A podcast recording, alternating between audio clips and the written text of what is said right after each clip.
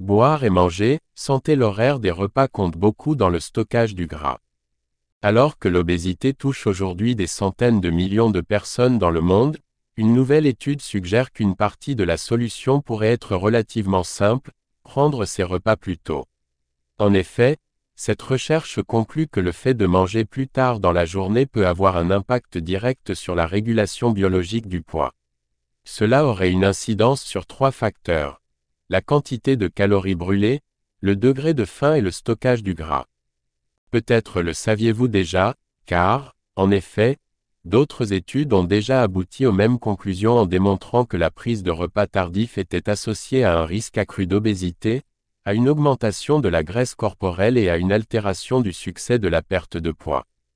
Mais ici, les chercheurs ont voulu examiner ce lien de plus près, nous voulions tester les mécanismes qui peuvent expliquer pourquoi le fait de manger tard augmente le risque d'obésité, explique le neuroscientifique responsable de l'étude Frank Shear au magazine Science Alert.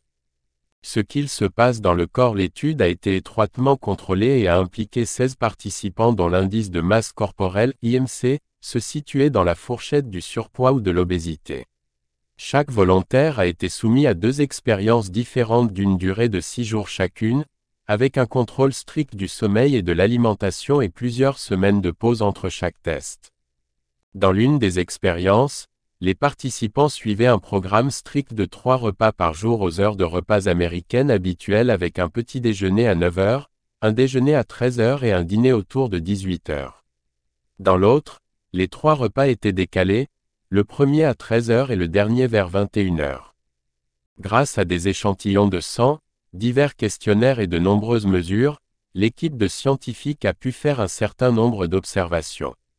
Déjà, lorsque les participants mangeaient plus tard, leur niveau de leptine, hormone qui contrôle la sensation de satiété était plus bas, les participants avaient davantage faim et leur organisme brûle les calories plus lentement.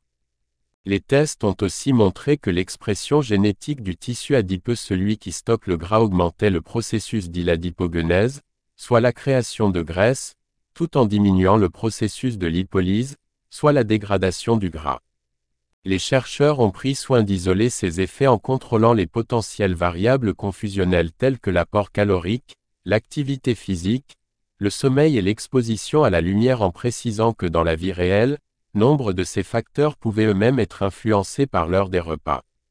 En savoir plus, boire et manger santé obésité repas horaires gras sucre et cancer, un état des lieux inquiétant l'excès de sucre est connu pour ses effets délétères sur la santé, notamment en termes de surpoids, de diabète ou de maladies cardiovasculaires.